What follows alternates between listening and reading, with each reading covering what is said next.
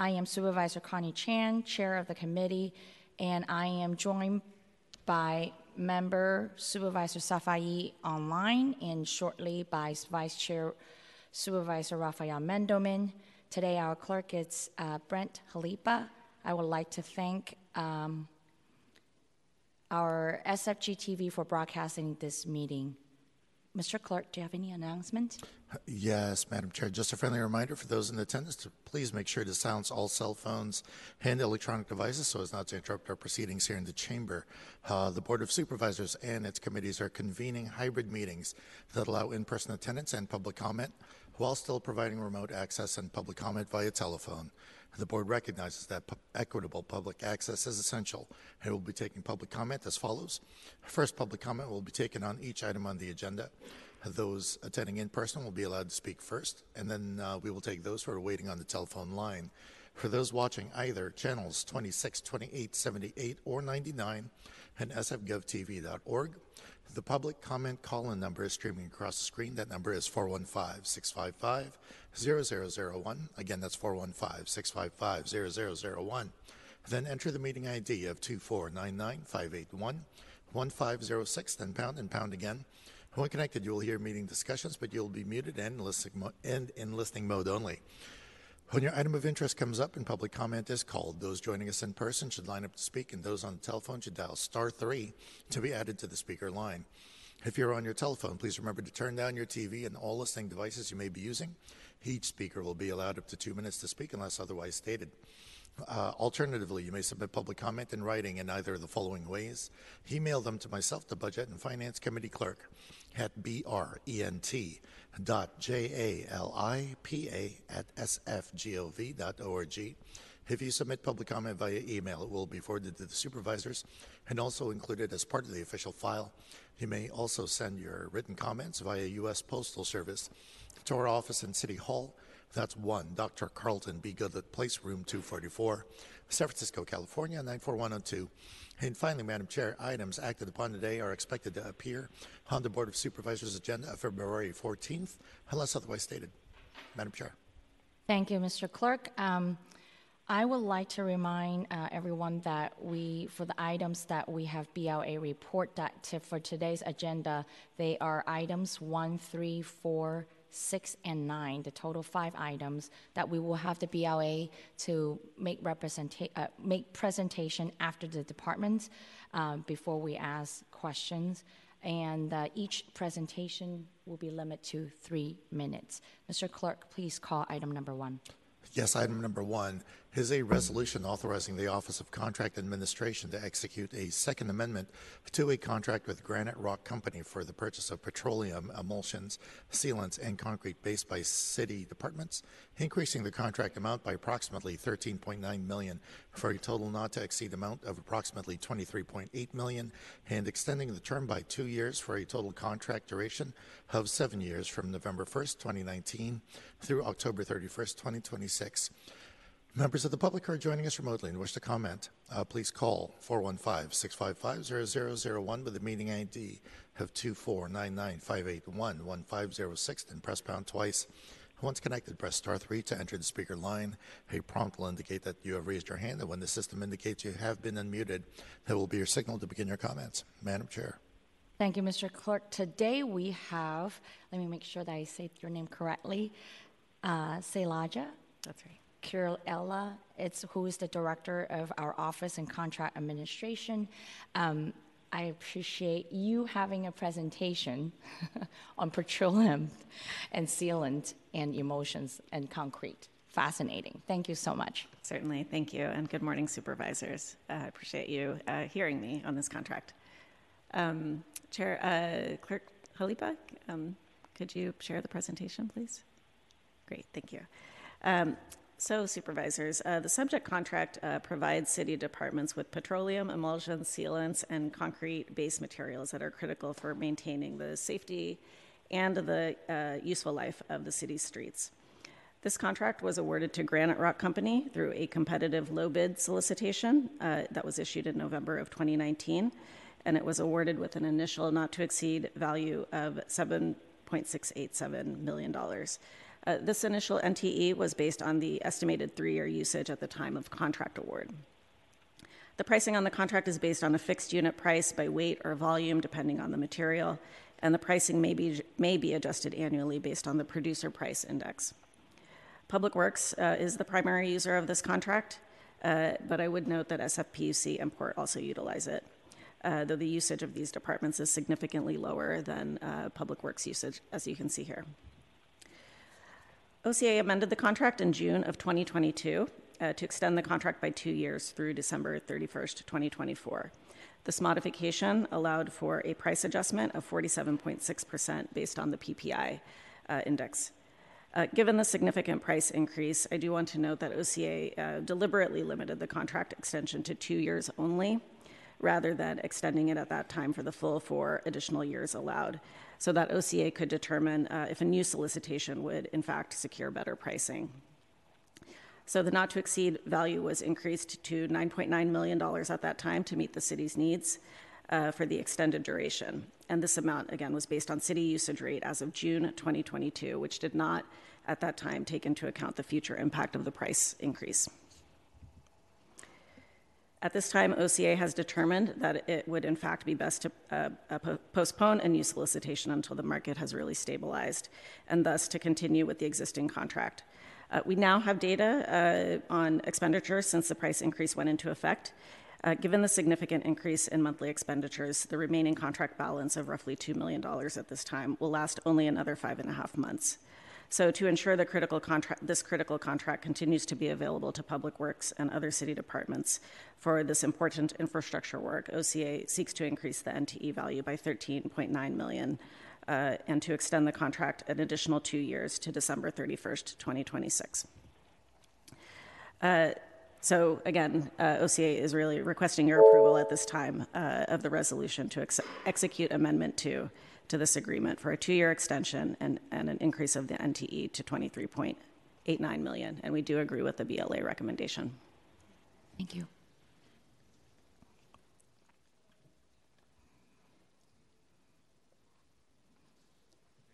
Chair Chan, uh, Nick Menard from the Budget Legislative Analyst Office. Item one is a resolution approving a modification to an existing agreement uh, with Granite Rock Company, which, as stated, uh, is an uh, asphalt and related products provider for the city. The amendment extends the agreement through by two years through October 2026 and increases the not to exceed amount to $23.9 million. We detailed the basis of that increase on page three of our report, which is based on total spending. Um, and, you know, I think the not to exceed amount makes sense, but I did note uh, that there was only one provider in response to this bid um, for a, essentially a commodity product. Um, and I went back and reviewed OCA contracts for goods that the board approved in 2022 and noted that on average only two bidders respond to these solicitations.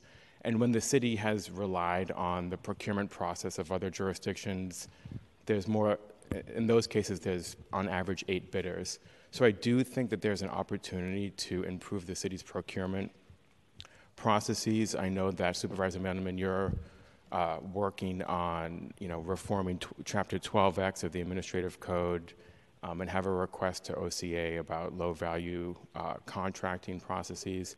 But I think that th- this is really, to me, a signal that um, there's an opportunity to take a wider scope analysis to examine the city's strategies, to look at the administrative code provisions and how they're interpreted by um, the purchaser and the city administrator, um, and also examine the feasibility of partnering with other jurisdictions with similar social policies to increase the city's buying power and potentially increase the number um, of bids in these kind of solicitations. So we do have a recommendation here. It's not an amendment to the resolution. Uh, it's a kind of wider scope analysis that goes beyond the subject of the resolution. But I do think that that's a request that any member of the board could make, and um, per, to request a report back from the purchaser and the city administrator on these issues.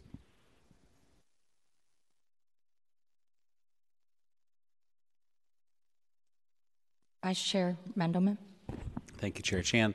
Um, I just um, thought uh, I want to thank the BLA for the report and OCA for um, uh, the presentation. I'm wondering if you want to just, if you, you don't have to, but if you have any thoughts on why we're getting so few bids for things that it seems like we ought to be getting lots of bids for.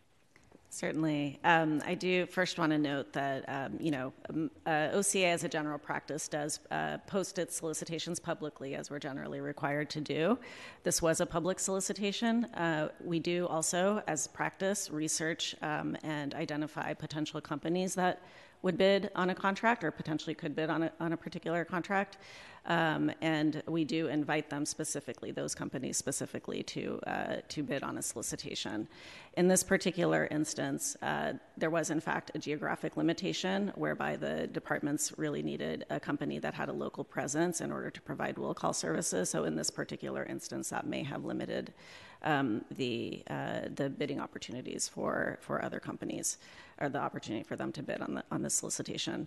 Um, I would note um, that I, I, do think, um, sort of anecdotally, um, that the city does uh, impose a lot of um, contracting requirements on our bidders that make it really, I think, um, challenging uh, for them to bid and maybe make our opportunities not as uh, uh, uh important, important for them given the spend that we have compared to other jurisdictions.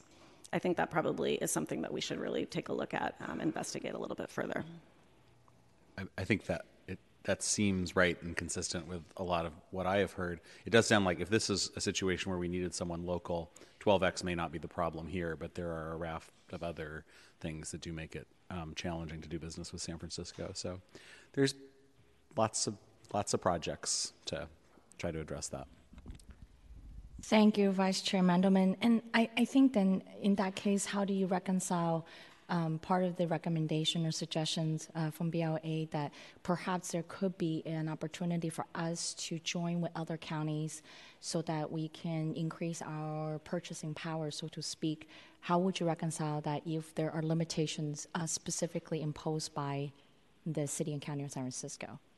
A very good question. Um, and I would say that um, we do agree with this BLA recommendation as well. I think this is a really good opportunity to really begin to investigate how we can do better in terms of competition on our solicitations. Um, this is actually work that it, um, it, the City Administrator's Office Government Operations Recovery Team has already started, quite frankly.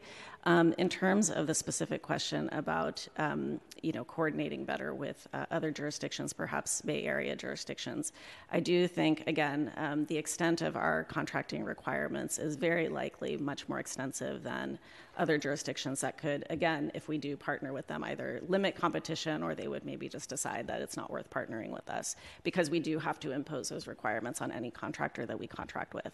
Um, it, but again, I think it is worth investigating to see if there are maybe other similar jurisdictions that have similar social policies, or if there may be an instance where we attempt to do such um, joint procurement that we could get approval, perhaps to Exemption. to get exceptions to some of those policies. Great. And so I think with the recommendation from the budget and legislative analyst is that to have a report uh, from uh, the purchaser and the city administrator by June 2023. Um, so I just want to make sure that you are committed to that and that is feasible. We're certainly happy to discuss further with you the scope of, of such a, a, report.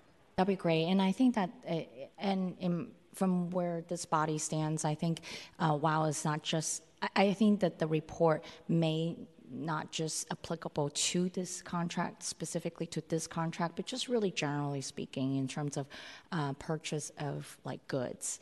Um, supply cost increase is real, and I think that we're seeing this contract today, but there could be other goods that probably sounds like it's increasing cost. Um, so would be great to see how those strategies actually uh, apply to not just this contract, but across the board. So I think that wanted to understand and, and want to make sure that you know the report that we're seeking probably is a little bit broader than just this contract particularly. Thank you for joining us. Do you have any question? Uh, no, n- not any necessarily any questions. I, I think that there needs to be a distinction drawn when we're thinking about 12X since it's been brought up. I mean, our construction contracts aren't necessarily as impacted, but our information and technology and goods and services are, as well as some of our engineering services. So I don't know, in this case, it sounds like the geographic confinement is really what limited the amount of people that applied because you had an on call requirement. I think if that were not in there, we probably would have gotten many more bidders uh, given that circumstance, given the area and the ability to, to draw from that. So I don't know necessarily if that's germane to this particular instance, um, but certainly for further conversations, and we are looking at construction contracts. We have some legislation that's, that will deal directly with 12X. I know Supervisor Mandelman has a broader um, scope. We're happy to work with him on that as well. Thank you. Thank you, Supervisor Safai. Um, seeing no more name on the roster, um, Mr. Clerk, please go to public comment. Thank you. Yes, Madam Chair, members of the public who wish to speak on this item and are joining us in person should line up now to speak along, along the curtains. For those listening remotely, please call 415-655-0001. Enter the meeting ID of 2499581-1506, then press pound twice. Once connected, press star 3 to enter the speaker line. And for those already in the queue, please continue to wait until the system indicates you have been unmuted, and that'll be your signal to begin your comments. Seeing no in-person speakers here in the chamber, and Madam Chair, we have no speakers in the queue. Thank you. No more, seeing no, more- no more public comment. Public comment is now closed. And I make, I move this item to the full board with recommendation and that we look forward to seeing the report uh, by June 2023 uh, as recommended by the budget and legislative analyst. Um, Mr. Clerk, please call the roll. On that motion to forward this resolution to the full board with a positive recommendation, and that the committee is requesting the report from the purchaser and the city administrator as offered by the budget and legislative analyst. Vice Chair Mandelman. Mandelman, aye. Member Safai. Aye. Safai, aye. Chair Chan. Aye. Chan, aye. We have three ayes. Thank you. The motion passes. Mr. Clerk, can you please call item number two? Yes, item number two is a resolution retroactively authorizing the Recreation and Park Department to accept and expend a grant from the California Department of Parks and Recreation in the amount of 25 million for the India Basin Shoreline Park project, approving the associated grant agreement for a term of July 1st, 2022 through June 30th, 2027, and authorizing the Recreation and Park Department to enter into amendments or modifications to the agreement that do not materially increase the obligations or liabilities of the city and are necessary to effectuate the purposes of the project or this resolution. Members of the public who are joining us remotely and wish to comment, please call 415-655-0001, enter the meeting ID of 24995811506, and press pound twice. Once connected, press star 3 to enter the speaker line. A prompt will indicate that you have raised your hand, and when the system indicates you have been unmuted, it will be your signal to begin your comments. Madam Chair. Thank you, Mr. Clerk. And today we have Tony Moran, analyst from Recreation and Park Department, Capital and Planning Division. Welcome. Thank you. Um, good morning, committee members. Um, I'm going to pre- present a little background information on the project that this $25 million grant is going to support. Next slide. The India Basin Waterfront Park Project is um, will connect the 900 Innes Park um, Avenue with two existing parks, the India Basin Shoreline Park and India Basin Open Space. This will build result in a new 10-acre waterfront park that is meaningful, equitable, and essential to the health of San Francisco's southeast communities. Next slide. Am I to do it? Oh, sorry. okay. Um, the park priorities will um, address decades of environmental contamination resulting from boat building and repair activities um, on the bayfront. It also will create an inspiring and amenity rich waterfront park that will build community and capacity and is reflective of the Bayview community. It creates a resilient, healthy, and adaptive shoreline that will also support and protect the community. And this project also included the creation of an equitable development plan that will assure that the community will benefit from the project through workforce development, construction jobs, and economic opportunities. The um, equitable development plan was developed with the community support and with the support of nonprofit um, organizations from the community. Next slide. Uh, the, yes, the project is broken into three phases. The first phase, is, phase one, is remediation of 900 Innes. It was completed August of 2022 at a cost of $12 million. The second phase is uh, park development of 900 Innes. This is currently in pro- progress, and that project will cost $54 million. Funding is all in place for that. The third and final phase of the renovation um, will be the renovation of the India Basin Shoreline Park, and that is what this grant will support. Next slide. Uh, the current site, as you can see on the left, lacks uh, recreational amenities. It is, has outdated play structures, does not have gathering areas.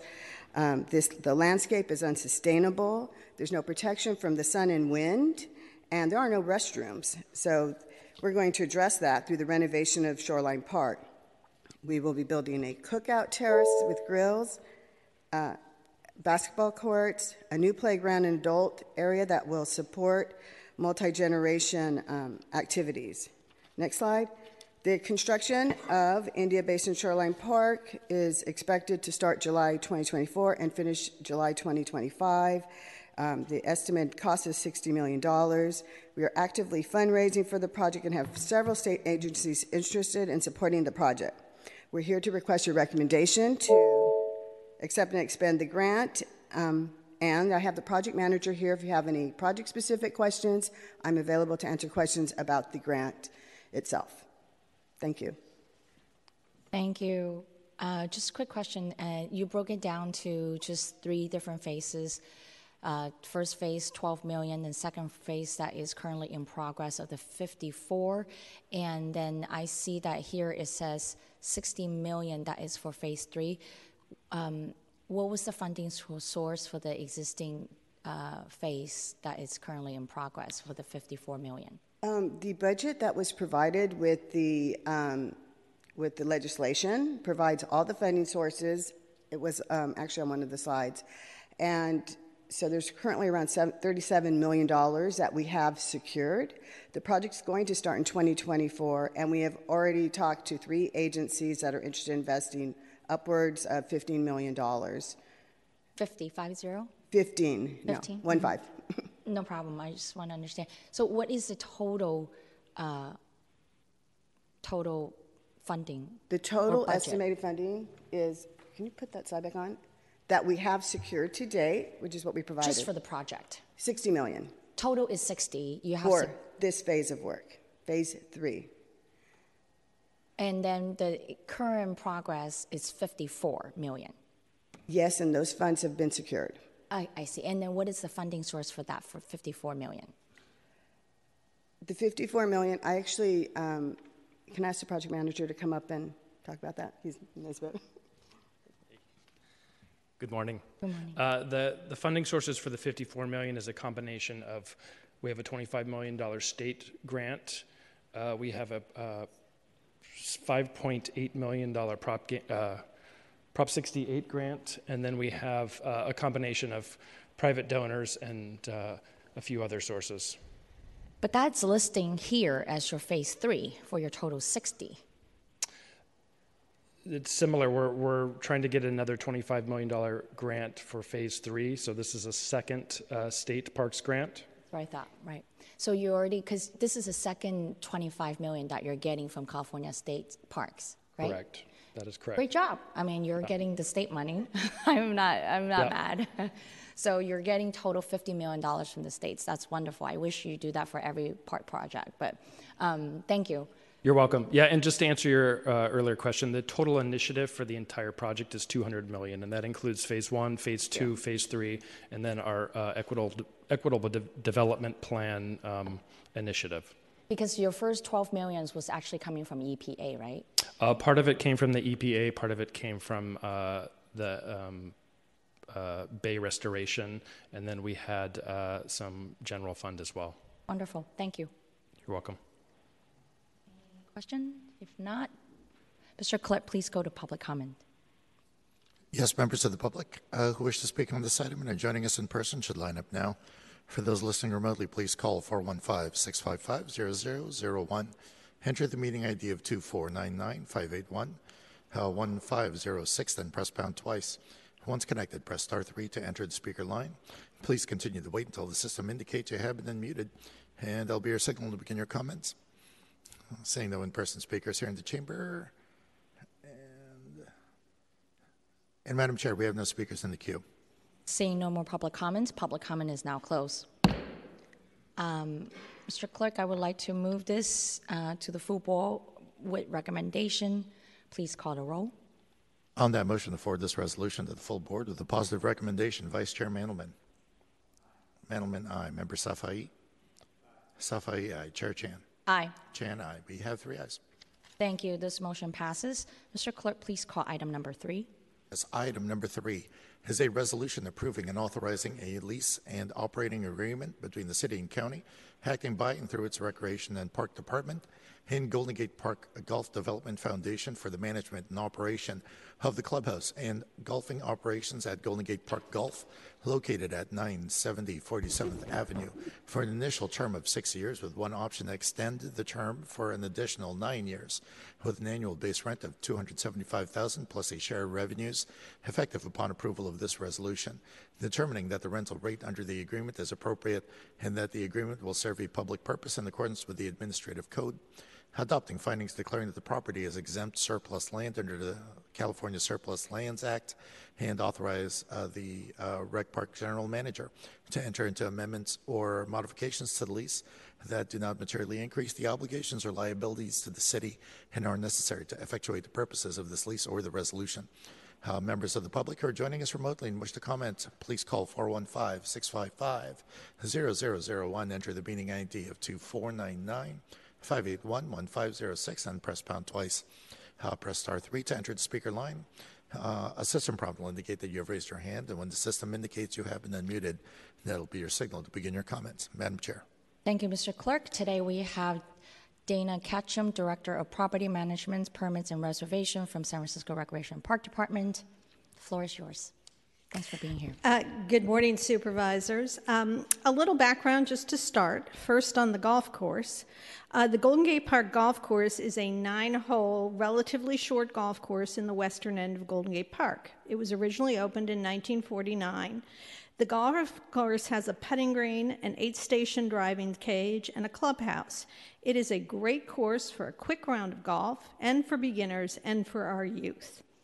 The department does all of the maintenance of the course, but the day to day operations of the course with the public, such as taking tee times, offering food and beverages, providing merchandise and les- lessons, has been done by an operator. Back in 2013, following a request for proposal, a nonprofit affiliate of First Tee was selected as the new operator. Now, just a quick background on First Tee. The First Tee is an organization dedicated to educating youth through golf. Under the terms of the 2013 agreement, First Tee had the opportunity to use it to support its youth serving program while also operating the course. When we entered into the agreement, we were pleased to have found a nonprofit operator who also served children. Since 2013, they have done an excellent job of running the golf course and offering excellent food and beverage and creating a community. Rounds of golf played have increased from 32,000 to over 40,000. In the summer of 2018, I believe it was July 4th, tragedy struck as an arson fire destroyed the clubhouse. The first tee worked with us and has been operating out of a mobile carrier. Construction of a new clubhouse began this winter and is expected to be completed this year. The 2013 agreement with the First Tee expired in December 2020, and it has been operating on a month to month basis since this time due to the challenges of launching a new RFP during the pandemic. In June 2020, we did launch a new RFP, and presentations were attended by numerous golf operators. The first tee was the only respondent, and they were selected, and a new ag- agreement was negotiated between us and them, which we are presenting today. As part of the RFP, we took note of the fact that the golf course had significant deferred maintenance, particularly its irrigation systems. When we launched the RFP, we added provisions looking for a new operator to possibly invest in the golf course irrigation system in exchange for a longer lease. Now, the basics of the lease. The term of the lease is six years, but if First Tee invests over two million into renovating the golf course irrigation and drainage systems in the first three years, they will have the option to extend it for another nine years for a total term of 15 years. Following the reopening, there is 250,000 annual base rent plus 53,000 for maintenance equipment and a share of greens fee and concession revenue. The BLA report provides an excellent summary of those terms, and I'm sure they will address this. We hope you will support this lease. Thank you. Thank you, Chair Chan. Item three is a resolution approving a new lease and operating agreement between the city and the Golden Gate Park Golf Foundation, a nonprofit, um, to lease and operate the Golden Gate Park Golf Course. Uh, the lease has an initial six-year terms with an option to extend an additional nine years at the tenant's discretion, so long as they put in $2 million um, of capital improvements to this site, which would be used to repair and replace an irrigation system, and the, the, that will be privately fundraised. The the the foundation was the only respondent to an RFP used to identify um, providers, and we detailed the, um, sort of the revenues and the net cost to the city from the lease on page 11 of our report. You'll see that the lease provides a base rent and then other fees to the city, which um, offset most of the cost of the city to maintain the park, or excuse me, maintain the golf course so that the net cost to the city is only about $20,000 a year. Um, the, and as I mentioned, the lease also requires that the tenant put in $2 million of capital improvements. We do recommend approval. Thank you. Colleagues, any questions? No, I just, uh, I just wanted to say for the record, I think these kinds of opportunities and places for young people, particularly First Tee, getting young people involved in golf and having this type of recreation um, particularly nine holes, makes it easier for people to access. This is a great um, location for this golf course. I like the idea of having the, uh, the operating agreement, the way it's structured in terms of revenue sharing, in terms of the amount of money that goes to the city, and then decreases the amount of money that the city has to put into this space overall. So, just very supportive of this and appreciate the partnership with First Tee as well, getting young people engaged early. Thank you. Thank you, Supervisor Safai. I concur. I appreciate the work on this. Um, and I have to say, I, my family is a family of golfer. Not me, but, but my son. my son loves it and uh, actually participated, participated First Tee uh, during the pandemic. Um, during summer camp and, and in Golden Gate Park, in fact, and really appreciate um, First Tee's uh, work and being very welcoming to the youth. And I'm glad to see this partnership can continue and would like to be added as a co-sponsor uh, to this uh, lease agreement, which I really appreciate. Uh, thank you so much. And um, I look forward to seeing the renovation. It's much needed for the irrigation in Golden Gate Park, especially the fact that you use recycled groundwater. So it's good. Um, Sorry, just, Supervisor Safai. Madam Chair, just please add me as a uh, Madam, uh, Mr. Clerk, please add me as a co-sponsor as well. Great, thank you. Um, Thank you. Seeing no more comments, and let's go to public comment. Thank you, Madam Chair. Members of the public who wish to speak on this item and are joining us in person should line up now, uh, right by the curtains. Uh, for those listening remotely, please call 415-655-0001. Enter the meeting ID of 2499-581-1506 then press pound twice. Once connected, press star three to enter the speaker line. Uh, for those already in the queue, please continue to wait until the system indicates you have been unmuted. There'll be your signal to begin your comments. Um, go ahead and step up to the lectern, and I'll uh, start your time when you start speaking. Good morning, committee members. My name is Gary Jabini, and I, I'm here to speak in support of the proposed lease agreement between the San Francisco Rec and Park Department and the Golden Gate Golden Gate Park Golf Development Foundation. I'm 70 years old, a lifetime resident of San Francisco, and I live in the inner sunset. I retired in 2012 from the San Francisco trial courts. I first played golf at Golden Gate in the late 1950s, and I've, complete, I've competed in over 40 family golf tournaments. I go to the course almost daily to play, practice, or see friends. Golden Gate is unique, engendering a true sense of community and camaraderie for those who regularly frequent it. It is accessible and affordable to seniors and retirees like myself, and comprised of a diverse community where all are welcome, regardless of age, ability, ethnicity, or gender. Since the First Tee Foundation assumed course management in 2013, they've made significant improvements and initiated innovative programs. The range has been refurbished, the rental equipment upgraded, enhanced course marshaling has improved the pace of play, and the staff is well trained and knowledgeable. Despite losing the clubhouse to a fire in 2018 and the COVID pandemic, Joe Coran and his staff are to be commended for the tremendous job they've done under challenging circumstances. They truly care and provide the highest level of service to our community, and we are fortunate to have such dedicated operators who strive to place our needs first to ensure our enjoyment and safeguard our public welfare. On behalf of the thousands of regulars in the co- on behalf of the on behalf Speaker's of the thousands of regulars who enjoy Golden Gate, I want to voice our full endorsement of the proposed Speaker's lease. time has elapsed. And Thank you so much. Uh, Okay. Yeah, uh, sorry to cut anybody off, but we are timing Thank each you. speaker to two minutes. But thank you for your testimony.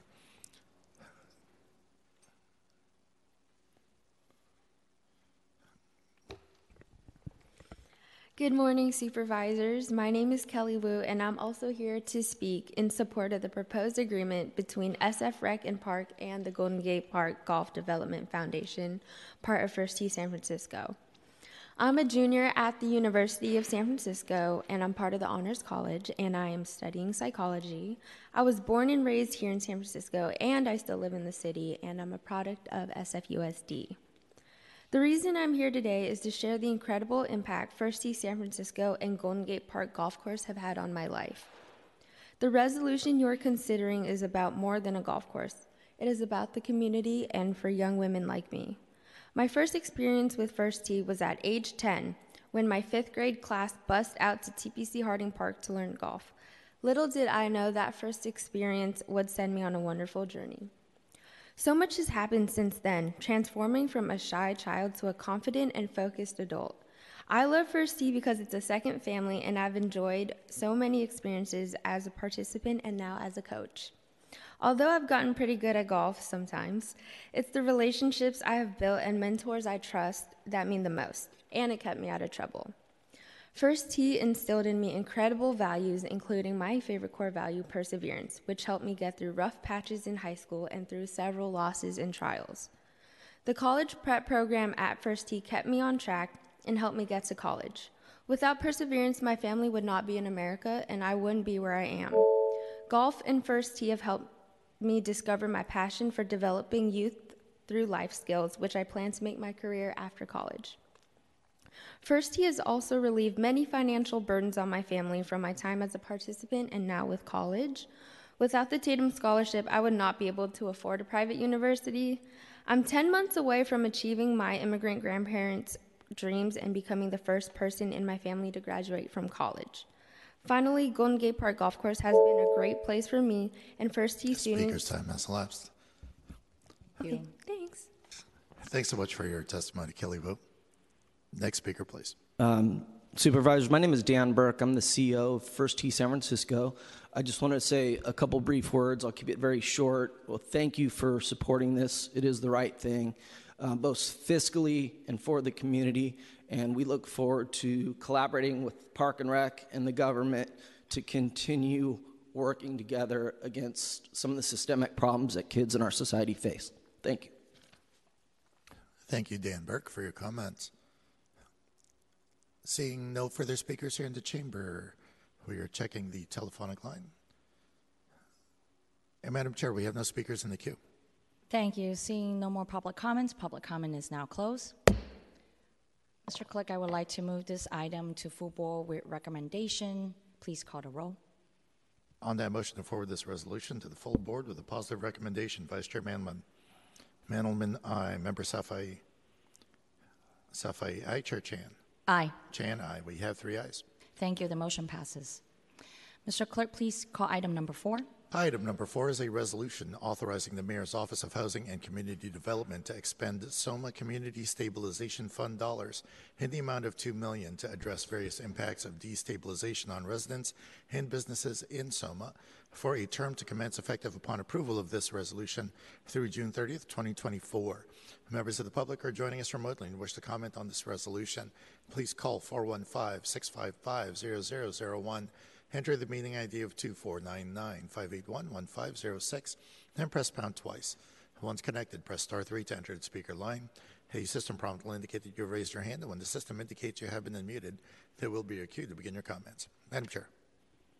Thank you, Mr. Clerk. Today we have presentation by Claudine Del Rosario, Grant Coordinator from the Mayor's Office of Housing and Community Development. The floor is yours. Thank you. Good morning, Supervisors Chan, Mandelman, and Safai. Today I'm seeking authorization on behalf of the Mayor's Office of Housing and Community Development to expend $2 million from the SOMA Fund to fund capital improvements, uh, sorry, capital projects of community based organizations that are serving the South of Market neighborhood. The amount represents a couple of funding of, of one-time funding opportunities that MoCD put out to bid last year. The first is capital projects that come from development fees at the 5M project in the amount of $1.5 million. And um, we do have a $2 million mayoral enhancement that's not before you today, but that we added to one of the RFPs that I'm going to discuss. And then a capital project RFP for specific business incubation spaces uh, for 500,000. Next slide. The most recent RFP that we put out um, was represented the 5M funds, and that was released on August 26th. The proposals were due September 23rd. The review period went through October 14th, and the CAC, um, the Community Advisory Committee that makes recommendations on the expenditure of the fund for your approval, voted to approve this expenditure on October 20th. And prior to that, we released, on the next slide, an RFP on May 27th for the capital um, business incubator projects.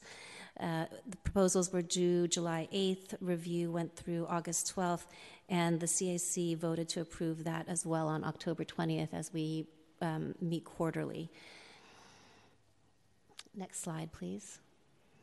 For the capital RFP, um, the, the 5M funds, we received five proposals and we had a review panel of three. And for the Capital Business Incubator RFP, we received one proposal and also had three reviewers. We scored the RFP proposals based on the list of um, categories that you see listed on this slide. Go to the next slide, please. And then the funding recommendations that we have before you are here. Um, for the capital projects in, um, in the amount of 1.5 million, the first recommendation that we have is for Kultivate Labs for $200,000, and that is to fund electrical safety and operational upgrades to um, the organization's outdoor community space, Kapwa Gardens. The second is for United Players. It's the larger um, recommendation for a total of three well, actually for, for $1,115,470 out of the SOMA fund, which will be added to a $2 million mayoral enhancement for the acquisition of a new community facility at 1044 Howard. And finally, the Renaissance Entrepreneurship Center is requesting um, support for fire and safety and accessibility compliance upgrades to the organization's existing building. And then the second RFP was for 500, oh, sorry, and these are the um, list of organizations that were not funded. And then the second RFP for 500,000 on the next slide. Uh, the one proposal that we received was for 500,000, and that is to design tenant improvements to the business incubator site on Mission Street to improve the space for uses as a retail space, art gallery, and cafe. And that is consistent with the chess plan for Soma Pilipinas as well as in alignment with OEWD's economic recovery plan. And that is all I have for the presentation today. I'm here for questions. Thank you. Thank you. And this item has a BLA report. Thank you, I, uh, Chair Chan. Item four is a resolution um, approving a $2 million uh, spend from the Soma Community Stabilization Fund. Um, as noted, the awards um, for the projects for, um, that will be funded with this money um, uh, were made following the results of two RFPs, which we detail in our report. F- uh, four projects were selected um, uh, to benefit non- the following nonprofits Kultivate Labs, United Players, and Rena- Renaissance Entrepreneurship Center. The projects for undertaken by Kultivate and Renaissance will be for tenant improvements, which we detail in the report. Um, and then uh, the bulk of the money, $1.1 million, uh, will be uh, provided to United Players to help them acquire a property on Howard Street and also renovate it uh, to expand their existing programs. We did see an appraisal um, for the um, that was done a year ago that supports the uh, kind of cost information that was provided by the department. You can see the detail um, of the fiscal impact on page 16 of our report, which shows that after two after this two million dollars is approved, um, the Soma, Soma Community Stabilization Fund balance will be reduced from 4.3 to 2.3 million dollars. Um, you know, typically spending from this fund um, is to benefit is to is provided to ongoing programs um, that nonprofits provide within the Soma community. Um, this is a little different. These are capital projects, including uh, funding and acquisition and renovation um, of a nonprofit community space. And so, for that reason, uh, we wanted to create a kind of stronger accountability mechanism.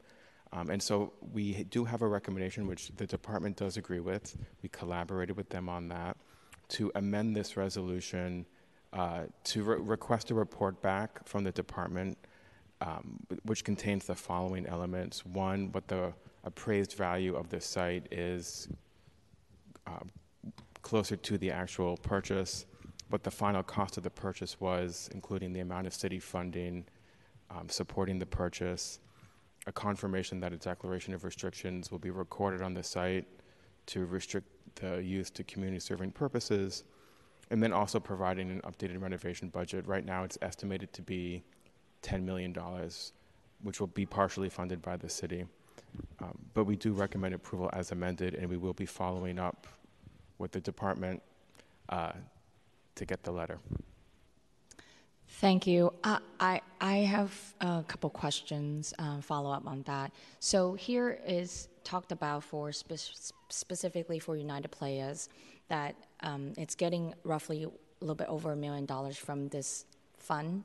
Um, but about two million is actually coming from a general fund mayoral enhancement. Can you explain a little bit of that? Uh, there's a separate mayoral budget that was allocated to our department to put out for a similar use. And so what we did was we combined the two sources into one RFP, put them both out through a competitive bidding process. Um, and we, the, the proposals that were reviewed, there were five proposals. And so our review panel um, recommended to break it out in that way. And that $2 million, what is the category? The categories for capital funding, I believe it's also acquisition and renovation of capital um, projects in SOMA that serve the priority population. So we made it consistent with um, the priority population and geography of the SOMA fund. Um, so that was $2 million from the Mayor Enhancements Fund specifically for the Mayor's Office Housing and Community Developments for the capital improvements and acquisitions specifically, but for the Soma For, area. for the South so Market concentrated specifically. area, Yes. not population. Okay, and then and then here we also uh, try to understand it's now the actual renovation itself or the sites of 1044 Howard is roughly an estimate of 10 million dollars. Yes. So have we identified or has the organization actually identified funding source or Yes. funding and secure funding for the renovation? Yes, um, unfortunately, I don't have the the um, the budget, but they the the detailed budget, but they did identify the majority of those funds. This is one of the last remaining kind of gaps in their funding that they were seeking to fill. Um, one of the identified sources, there are various sources, but one of the identified sources is actually the state for four million. So that's um, you know where a majority of the funding is coming from. Great. And do we know the category of the state fund? You know, I don't have that. Sorry. Um, I think sometimes it would be good to know, I think, for all of us to say, hey, this is not just sort of like a purchase of a site and then we now have to wait um, to secure. So um, I appreciate that. And But it will be great, I think, along the report, the resolution that requests that report that comes back, if you can actually also provide additional of like a breakdown of funding sources for that 10 Absolutely. for actual renovation, which is including an updated renovation pro forma um, that will be wonderful. Yeah, Just kinda that's help great. And we also usually ask for an appraisal that's more current because the, the most recent one we have is a year ago. So, yes. Thank you. No problem. Questions, colleagues? Okay. No, Yep, I- Supervisor Safai. Thank you. I just, I wanted to be added as a support for this. I think, you know, one of the things that we know historically from the level of development that's happened in Soma and the impact to the community, I think there was, has been a conscious decision and a thoughtful decision to make reinvestments back in homegrown, community-based organizations. There has always been a push, but not necessarily always the funding to stabilize these organizations, whether it be through their uh, homegrown businesses or homegrown nonprofits, or even helping them purchase buildings to ensure that their longevity outlast uh, the major increases in many ways and the push uh, to gentrify and push out uh, people that have been there for a long time. So I think this is very thoughtful. Um, these are all, um, I know most of these organizations. I know Renaissance and United Players and Bay Area Video and Filipino American.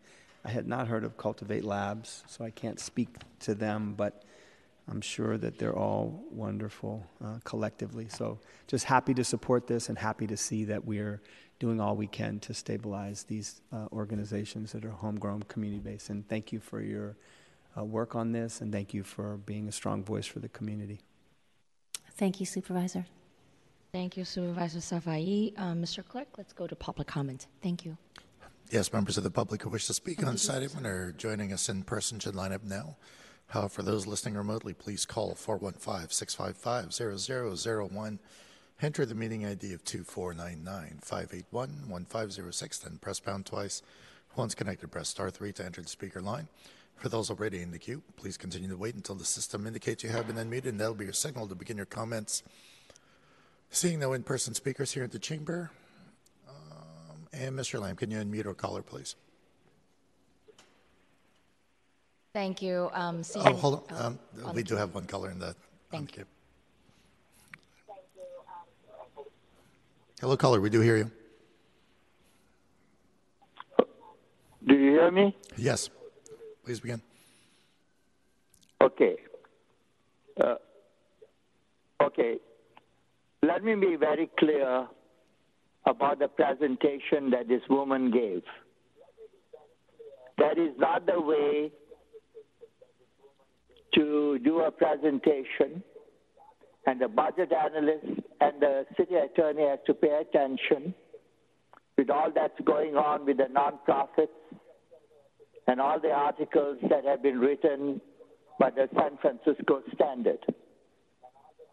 I clearly heard Nancy Pelosi say that she's going to contribute $4 million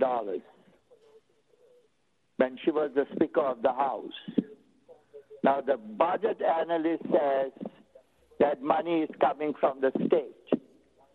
We're the people the taxpayers want to know where is it really coming from. The Board of Supervisors have got this habit of making very general statements. Oh, you know, so and so is doing good work, and but the Board of Supervisors are not doing a good work. I have a nonprofit that has been in good standing from the year 2000. Do you know that during the stimulus thing, we didn't receive anything even though we applied? We applied a couple of times and then I stopped applying. This city is full of BS and it's all coming out. How can nonprofits get grants if that certification is not in order? How? 137. And now you'll come up with these gimmicks. Where are we getting the money from, really? And who authorizes it? Does the controller's office know about this situation? Just the same people getting the money? And you'll say, oh, you know, somebody has else. Uh, Again, I do uh, apologize for cutting anybody off, but uh, we are timing each speaker at two minutes. Uh, and Madam Chair, that concludes our queue. Thank you. Seeing no more public comments, public comment is now closed. I will move this item to full board uh, with positive recommend. Oh, sorry. We need to, I know it is twice. It's always coming towards the end where I'm like, ah. Supervisor Mandelman. Please add me as a co-sponsor. There you go. Noted, Mr. Vice Chair. And it's the motion to amend the proposed resolution. I'm sorry. I I do, Madam Chair, can I ask one quick question just to the department? Um, just because we do have a piece of legislation that we've introduced on nonprofits and their standing, have all of these, has the department uh, determined that all of these nonprofits are in good standing with their 501c3 status by the is a- state of California? That is a very good question. Um, y- I think United Players. um, If all- you don't, if you don't know off the top of your head, if you could just send us an email before Mm. we vote on it at the full board, that would be really helpful. Absolutely, I can Thank do you. that. Thank you. Thank you. Um, With that, uh, I'm going to make the motion to amend the proposed resolution to request a report um, as recommended by BLA. Please call the roll for the motion. On that motion, uh, amend the proposed resolution uh, to request a report as detailed by the Budget and Legislative Analyst, Vice Chair Mandelman. Mandelman, aye. Member Safai. Safai, aye. Chair Chan. Aye. Chan, aye. We have three ayes. Thank you. The motion passes, and I move to move this amended item to full ball, full board with recommendation. Please call the roll. On that motion to forward this resolution to the full board with a positive recommendation as amended, Vice Chair Saf, uh, Vice Chair Mandelman, habits. Mandelman, aye. Member Safai. Safai, aye. Chair Chan. Aye. Chan, aye. We have three ayes. Thank you. The motion passes. Um, Sir Clerk, please call item five, six, and seven together. Yes, Madam Chair. Items five, six, and seven are resolutions authorizing the Mayor's Office of Housing and Community Development for the following with Kelsey Civic Center LP as developer regarding a property located at 240 Van Ness Avenue in Kelsey Civic Center as the project. Uh, item number five authorizes the execution of a standard agreement and other related documents with the State of California Department of Housing and Community Development, or HCD, under the California Housing Accelerator Program, which standard agreement includes an award of approximately 37.3 million as a loan to the developer as sole borrower for construction of a development affordable to low and moderate income households at the property for a term of five years to commence upon execution of the standard agreement by HCD. Item number six approves and authorizes the Director of Property and MoCD to enter into a ground lease for the property with the developer for a lease term of 75 years and one 24-year option to extend and an annual base rent of 15000 uh, in order to construct a 100% affordable 112-unit multifamily rental housing development affordable to low-income households, including 28 units for people with disabilities who are eligible to receive home and community-based services two resident manager units, approving and authorizing a loan agreement in the amount not to exceed approximately 24.6 million for a minimum loan term of 57 years to finance the development and construction of the project, adopting findings declaring that the property is exempt surplus lands pursuant to the California Surplus Lands Act, determining that the less than market rent payable under the ground lease will serve a public purpose by providing affordable housing for low income households in need in accordance with the administrative code, adopting findings that the project and proposed transactions are consistent with the general plan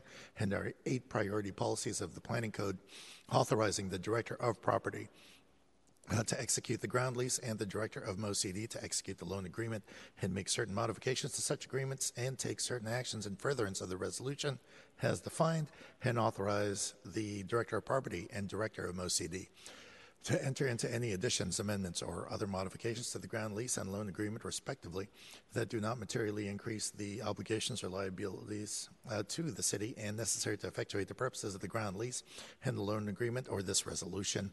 Item number seven authorizes MoCD to execute the standard agreements and other related documents with the HCD under uh, the Affordable Housing and Sustainable Communities Program for a total award of approximately 29.2 million including 20 million dispersed by HCD has a loan to the developer for a 100% affordable housing project at the property and approximately 9.2 million to be dispersed as a grant to the city for public transit improvements near the property for the periods uh, starting on the execution date of the standard agreements um, to April 30th, 2028, authorizing MoCD to accept and expend the grant uh, of up to approximately 9.2 million for transit, bicycle, and pedestrian improvements and other transit-oriented programming as approved by HCD.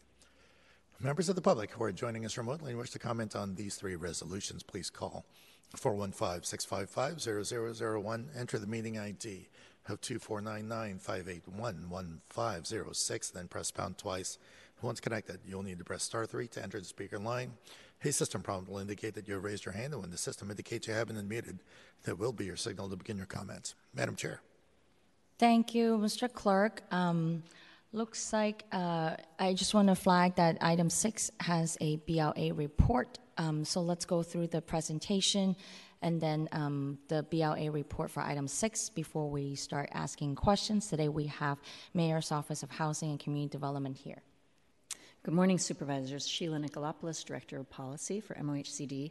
I'd like to provide a short preamble to this project and the one that's coming after it to provide some context for affordable housing in San Francisco right now. So, we are very pleased to bring six new affordable housing projects to committee this spring. Two of these projects, the Kelsey Civic Center and the Sunnydale 3B, are in front of you today. Both of these projects received accelerator funds from the state, which were awarded late last year. They were previously successful for other state financing programs going back as far as 2019, but were unable to move forward due to funding gaps that resulted from their inability to access tax exempt bond allocations or low income tax credits. So, the California Housing Accelerator Program was created to ensure that these types of shovel ready projects can get built, and these funds have been an incredibly important source of funding for affordable housing, especially in San Francisco. Um, these two projects and the other four that we'll be bringing to committee this spring will in total produce more than 600 affordable units throughout the city. They will count towards our RHNA goals and our geographic equity goals that are laid out in the housing element. Uh, and the next four projects that you'll be seeing starting next week um, will be funded with both local and state bonds in addition to tax credits. Funding the production of affordable housing is complex. Uh, it is projects like these two before you today that show why we have to leverage our local dollars for state funding. On average, 60% of the cost of producing new affordable units comes from non city funds. So, without our ability to leverage local dollars and provide this gap financing, these projects could not get built. So, we're very happy to get these across the final finish line with you today.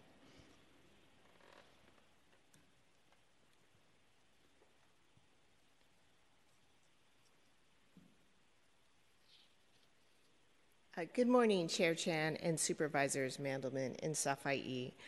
My name is Ann Romero. I'm a Senior Project Manager at the Mayor's Office of Housing and Community Development, and I am here today to present on these items number 5, 6, and 7 related to the Kelsey Civic Center Affordable Housing Development located at 240 Van Ness Avenue. Um, these items pertain to authorization of MoCD to execute a standard agreement for state financing of the California Housing Accelerator Program. that you just heard about. Approval of a city ground lease and MoCD permanent loan and authorization of MoCD to execute a standard agreement and accept and expend funds from the State Affordable Housing and Sustainable Communities Program, or ASIC, which includes both a grant for the transit improvements and a loan for the housing.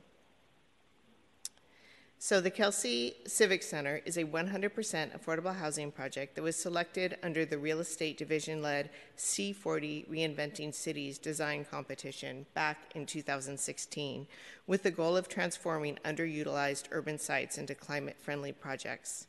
The Kelsey organization brought in Mercy Housing California as their developer partner and in 2020, the city reached an agreement to exchange a portion of city owned real estate with an adjacent property to create a more developable parcel, as shown in this site map. MoCD provided a pre development loan in 2021, and this sponsor has obtained critical state financing. In December 2022, the Citywide Affordable Housing Loan Committee approved a permanent loan and ground lease, which is before you today. So the Kelsey Civic Center will have 112 units, including 28 units for people with disabilities who are eligible to receive home and community based services.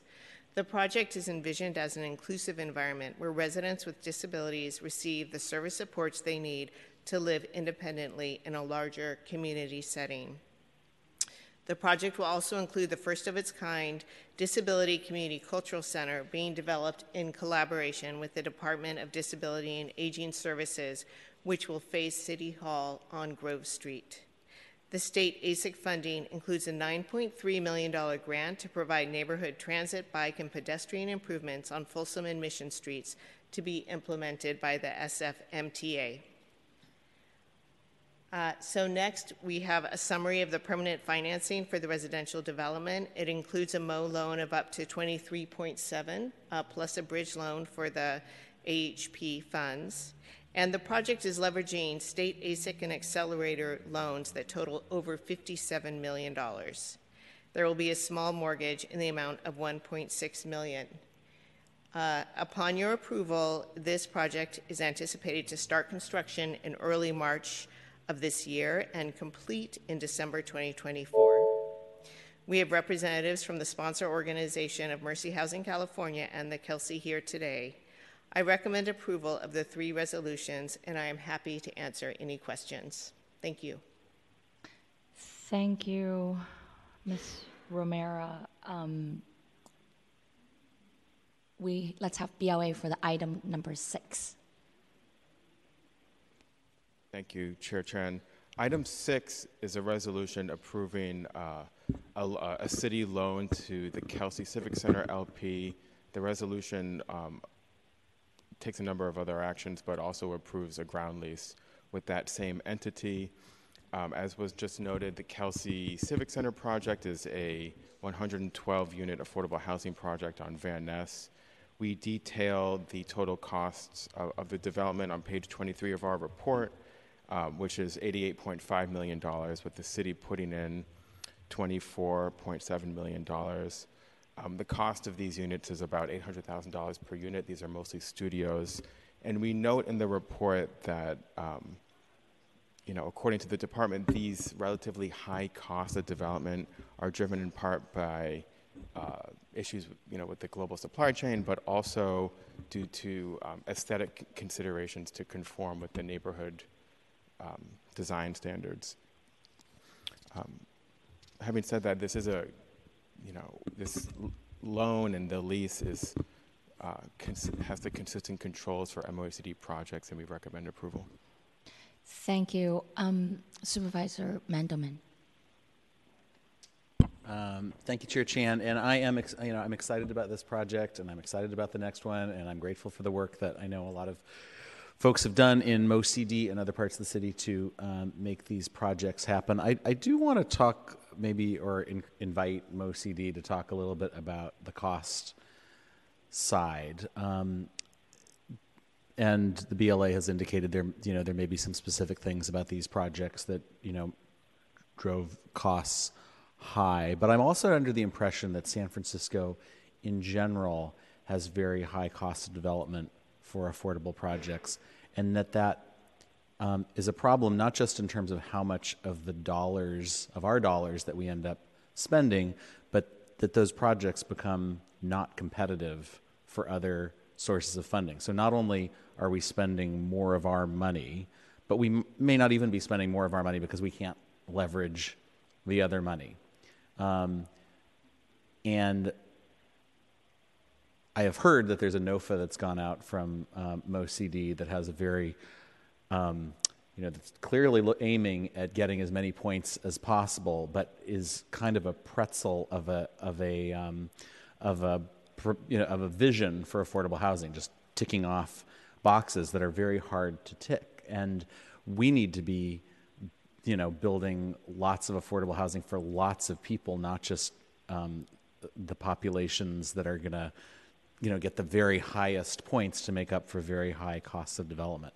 So I know the prior director of MoCD was quite focused on cost, um, and I'm curious how MoCD is what MoCD is doing at the moment to think about cost of development and trying to make it less expensive to develop affordable housing in San Francisco. Thank you, Supervisor. It's a great question and something we think about all day. Um, you know, big picture, there are there's sort of four sources that are really driving up our costs right now. The biggest one is just the unpredictability and volatility of funding, both state funding and um, just rising interest rates. Uh, and construction costs. Uh, second, there is um, there's a neighborhood opposition, which can often delay projects, mm. and all of that involves carrying costs that then drive up the, the end cost of a project. Um, in addition, we're having uh, connectivity issues reflecting disagreements between the PUC and PG&E, and those are also delaying our ability to move projects through in a quick timeline.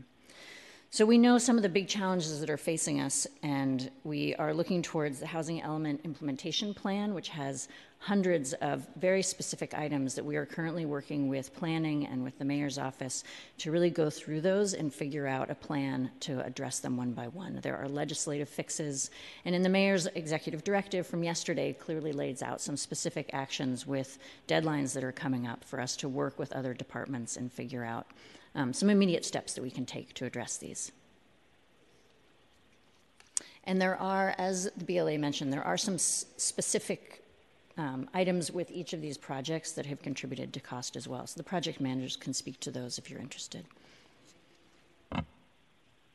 Well, I, I guess, um, I mean, I'm less interested in the particular things that Yeah. are making this these two projects expensive, and more interested in whether there are bigger issues. It seems like rising costs that are related to interest rates and um, uh, costs of materials are things that would potentially be impacting a development here or a development in Tracy or a development anywhere. So I'm not sure there's a whole lot we can do about that, although you can tell me if I'm wrong.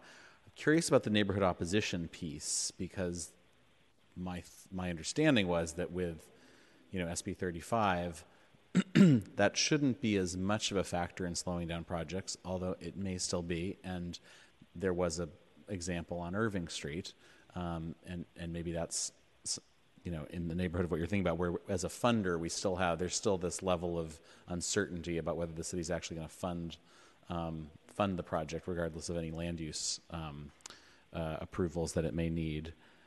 PUC PG&E fights um, may be beyond us to solve, although probably something we should understand and um, should be pushing on, you know, someone about.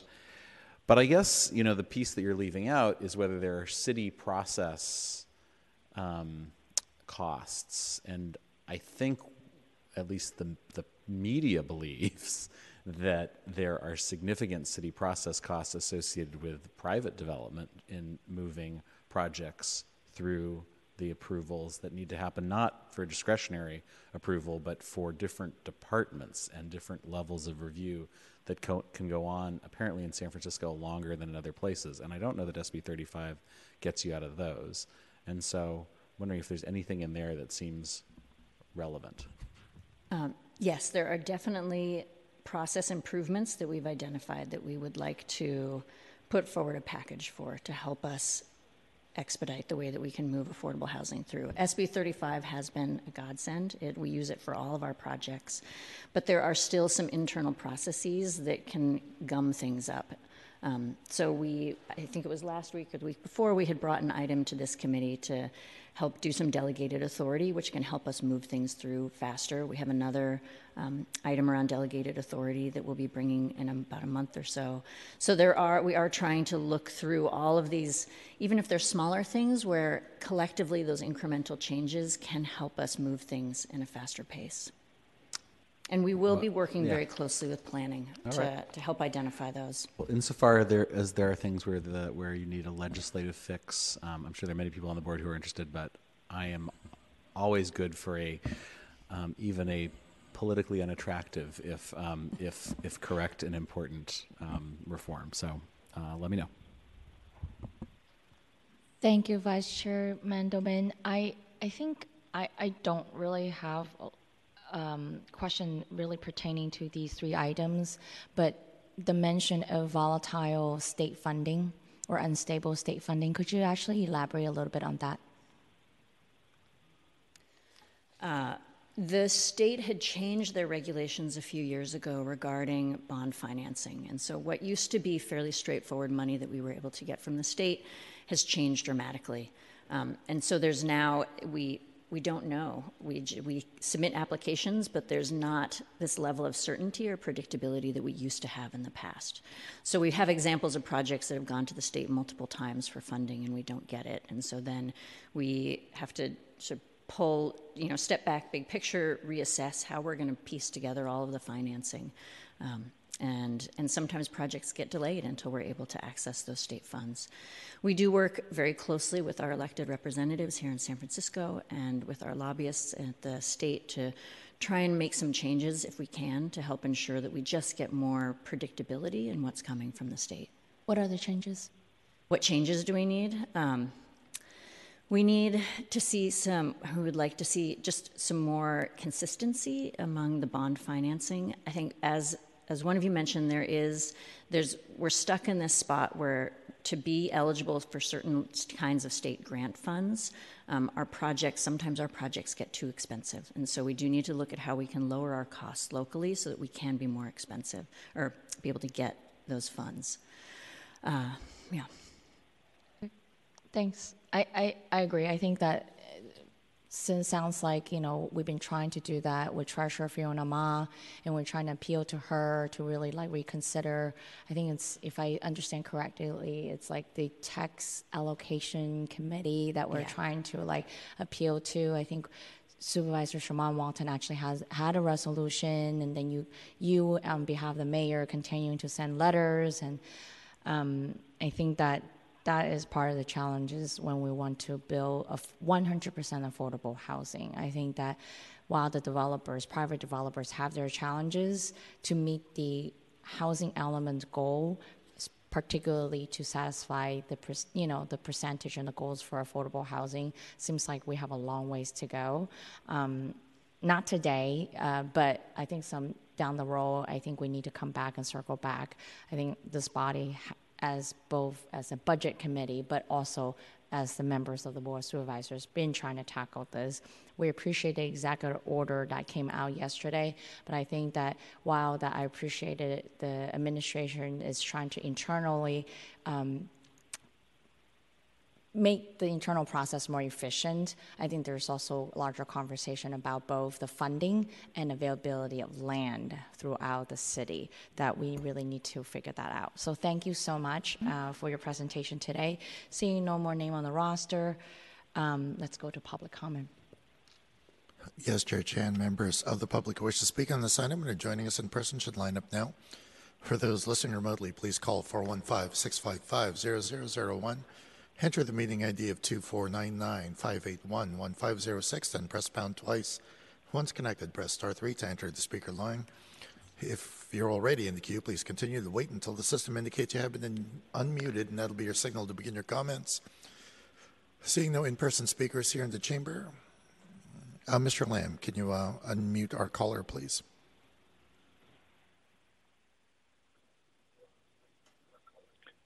This is Francisco da Costa.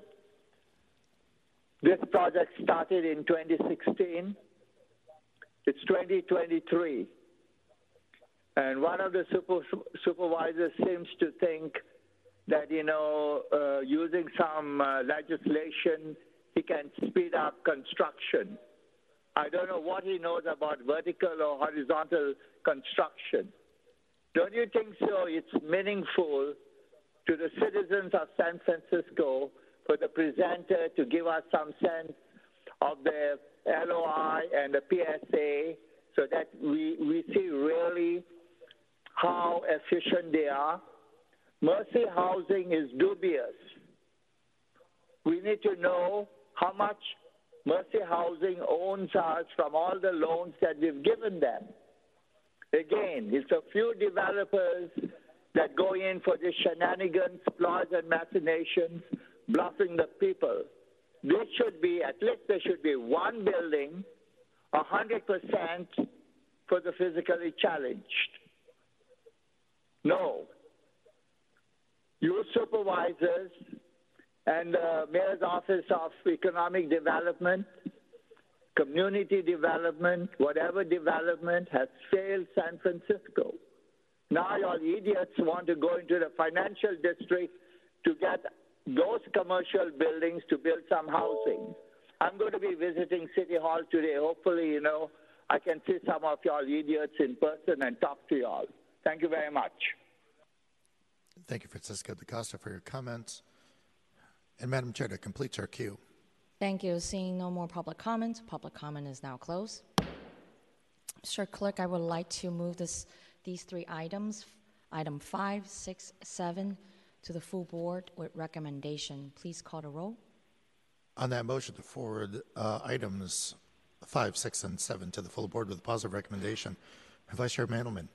Mandelman, aye. Member Safai. Safai, aye. Chair Chan. Aye. Chan, aye. We have three ayes. Uh, noted, Mr. Vice Chair. Okay, great. The motion passes. Mr. Clerk, can you please call item eight, nine, and 10 together? Yes, item numbers 8 through 10 uh, are resolutions authorizing the mayor's office and uh, mayor's office of housing and community development for the following with Sunnydale Block 3B Housing Partners LP as developer regarding a property located at 155 Sunnydale Avenue in Sunnydale Hope SF Block 3B as the project. Item number eight is a resolution authorizing the Mayor's Office of Housing and Community Development on behalf of the City and County to execute a standard agreement and other related documents with the State of California Department of Housing and Community Development under the California Housing Accelerator Program, which standard agreement includes an award of approximately 47.8 million as a loan to the developer has sole borrower for construction of a development um, affordable to low and moderate income families at the property for a term of five years to commence upon execution of the standard agreement by HCD. Item number nine is a resolution approving and authorizing the director of MoCD to execute an amended and restated loan agreement with the developer for a total plan amount not to exceed approximately 31.5 million to finance the construction of the project a 90 unit multifamily rental housing development for low income households adopting findings that the loan agreement is consistent with the adopted mitigation monitoring and reporting program under uh, the California Environmental Quality Act, uh, the general plan, and the eight priority policies of the planning code, and authorizing the director of MoCD eh, or his or her designee to enter into any amendments or modifications to the agreement and any other documents or instruments necessary in connection therewith that the director determines are in the best interest of the city, do not materially increase the obligations or liabilities, or materially diminish the benefits uh, um, of the city, and are necessary or advisable to effectuate the purposes and intent of the resolution. And item number 10 is a resolution authorizing MoCD to execute a standard agreement with the HCD under the Infill Infrastructure Grant Program for a total award of 6.5 million dispersed by HCD as a grant to the city for the second phase of infrastructure improvements for housing development related to the revitalization and uh, master development of up to um, 17, well, approximately 1,800 units of replaceable public housing, affordable housing, and market rate housing, commonly known as the Sunnydale Hope ASF development uh, for the program, uh, starting on the execution date of the standard agreement to June 30th, 2029, uh, and as amended, Uh, and authorizing MoCD to accept and expend a grant of 6.5 million for infrastructure improvements of Sunnydale Block 3B as approved by HCD. Members of the public are joining us remotely and wish to comment on these resolutions. Please call 415-655-0001. Enter the meeting ID of 2499-581-1506. Then press pound twice. Once connected to the meeting, you will need to press star three to enter the speaker line. A prompt will indicate that you have raised your hand, and when the system indicates you have been admitted, there will be a signal to begin your comments. Madam Chair. Thank you, Mr. Clerk. Uh, just a reminder for item number nine, the loan agreement has a BLA report. And today we're going back to the Mayor's Office of Housing and Community Development, and we have Ryan uh, Van Zylen, um, our Senior Project Manager, and I believe we also have Jason Liu, Policy Director for Hope SF. Thank you so much for being here. Hi, good morning, Chair Chan and committee members Safai and Mandelman. Uh, my name is Ryan Van Zylen, Senior Project Manager with MoCD. I'm here today to present on items 8, 9, and 10 for the affordable housing development located in the Sunnydale Public Housing Site known as Sunnydale Hope SF Block 3B. Here to provide a brief description of Hope SF is Jason Liu, Policy Director with the Hope SF Initiative. Thank you so much for your time today, committee members, as we talk about the latest legislation for affordable housing development at Sunnydale, which is part of the Hope SF initiative. As a quick refresher, Hope SF was created by then Mayor Gavin Newsom in 2005 in response to continuing diminishing federal funding for San Francisco's largest and most neglected public housing sites, namely Alice Griffith, Hunter's View, Potrero, and Sunnydale. Hope SF represents a more than 20 year human and real estate capital commitment by the city to achieve reparations for the insidious impacts of past and ongoing trauma, systemic and institutional racism, and deep and persistent poverty to follow through on the city's commitment of replacement public housing to the Sunnydale community. We're excited to come before you today to approve financing for the next phase of affordable housing construction and infrastructure improvements.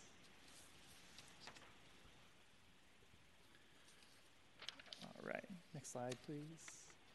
One more? Yes. Uh, thank you, Jason. The purpose of the three resolutions before you today is to approve affordable housing financing for Sunnydale Block 3B to begin construction this March. Item number eight, seen on the far right, authorizes MoCD to execute an agreement with HCD under the California Housing Accelerator Program to award roughly $48 million for the construction of the project.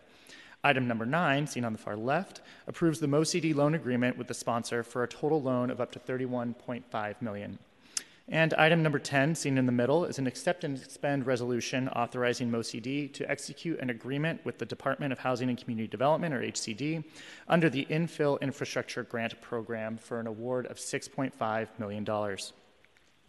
Sunnydale Block 3B, as shown here, will be a new 90 unit affordable housing development sponsored by Related California and Mercy Housing.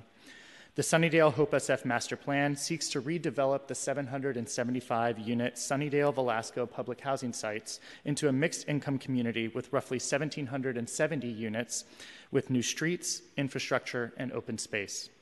Sunnydale Block 3B will be the third affordable housing development at Sunnydale Hope SF. Of the new 90 units at Block 3B, 67 will be set aside as replacement units for Sunnydale public housing residents earning 50% San Francisco AMI. The remaining units will be lottery units restricted for those earning 80% San Francisco AMI. The residential unit mix is designed for families and includes 26 three bedrooms, 36 two bedrooms, 24 one bedrooms, and four studios. The project will also include roughly 3,700 square feet for seven community serving retail spaces, such as local businesses and entrepreneurs from the Sunnydale neighborhood.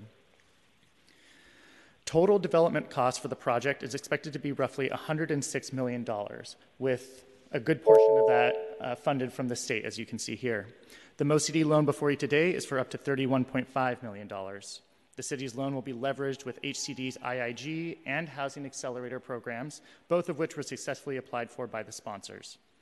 Thanks to the board's approval of the infrastructure loan in 2022, infrastructure work has proceeded and vertical construction for Block 3B's affordable housing is set to begin this March.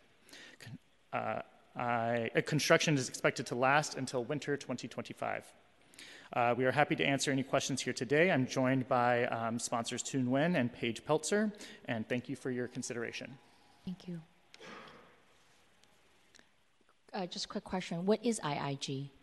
What does it stand for? Yeah, Infill Infrastructure Grant. So it's a, a state HCD program. Thank you. Sure. I appreciate that. Um, BLA? Thank you.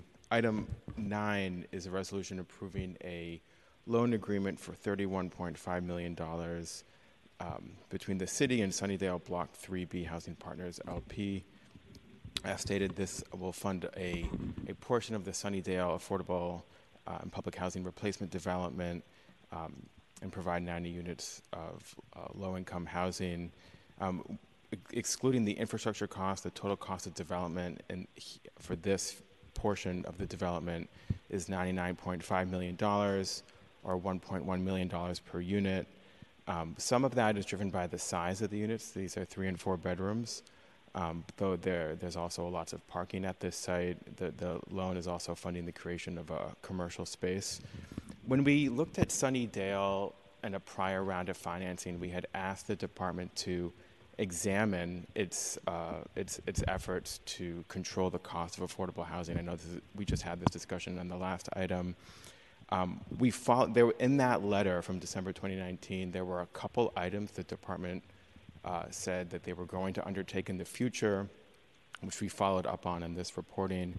The two items were entering into an agreement with the Mayor's Office of Disability to clarify building code requirements for accessibility um, and also that the city was going to be pursuing a modular housing building method for three projects in the pipeline. We did get documenta- documentation that some of those building code requirements have been clarified, that there, but there's no agreement between the two mayor's offices, and I'm not sure what the significance of that is, but would defer to the department on that. Um, the, there have been three of, uh, pilot projects for permanent supportive housing that did use the modular building method. They did have lower unit costs, but they were smaller units than the ones we're seeing here, so I don't think it's an apples to apples comparison. And as far as I can tell, there hasn't been an analysis or um, decision about whether to proceed with that building method if it does in fact save money and save time. Um, though I do offer that as a point of future discussion for the city to be able to control its affordable housing costs. Having said that, this agreement, you know, has the standard controls we see in MOHCD agreements, uh, and we recommend approval. Thank you. Any questions, colleagues? Thank you.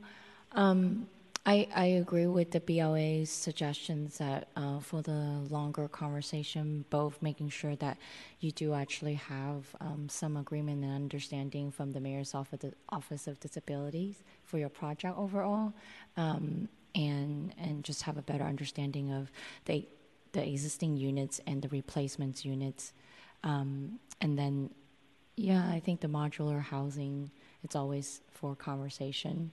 Um, but I think that's a larger conversation, not for these project today. I appreciate all of, you, all of you and for your presentation today. And uh, Mr. Clerk, let's go to public comment. Thank you. Yes, members of the public who wish to speak on this item and are joining us in person should line up now. For those listening remotely, please call 415 655 0001. Enter the meeting ID of 2499 581 1506. Then press pound twice. Once connected, press star 3 to enter the speaker line. For those already in the queue, please continue to wait until the system indicates you have been unmuted, and that'll be your signal to begin your comments. Seeing no in person speakers here in the chamber, and we have one speaker on the line. Mr. Lamb, kindly uh, unmute our caller. So, my name is Francisco da Costa, and I would like uh, the presenters who were talking in very general terms we have to be very, um, have some empathy for those who are physically challenged. And I doubt Goldman Sachs or the mayor's office has spoken to those who have disabilities and know anything about the swamp. Visitation Valley, that whole area was called a swamp. They have another swamp in Washington, D.C. And you guys, um Goldman Sachs, uh, very known, uh, known internationally for being very corrupt. Uh, the city and county of San Francisco, known uh, very well for creating an excessive market price housing, but now when it comes to the physically challenged, there's a delay. And the delay is because you don't accommodate those who need to be catered to. And our Board of Supervisors and this new person who's heading this uh, Budget and Finance Committee has no clue about the physically challenged. I'm going to address the situation in my blog. That's the best way to get these people. You know, they learn their lesson. We have to be very sensitive now that in the year 2023, we have failed 50% of San Francisco. The seniors, the physically challenged, the mentally challenged. There's a lot of talk, but no action. There's a lot of compassion, but no empathy. Of course, you all don't know the difference between empathy and compassion. Thank you very much.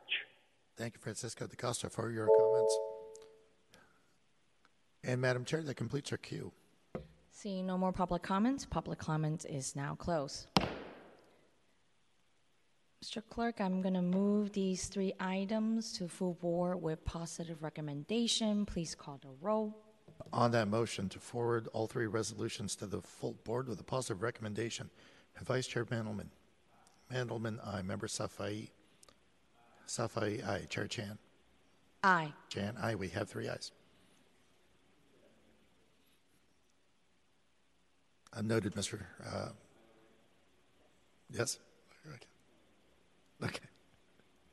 Thank you. The motion passes. Uh, Mr. Clerk, do we have any other business before us today? Um, Madam Chair, that concludes our business. Thank you. The meeting is adjourned.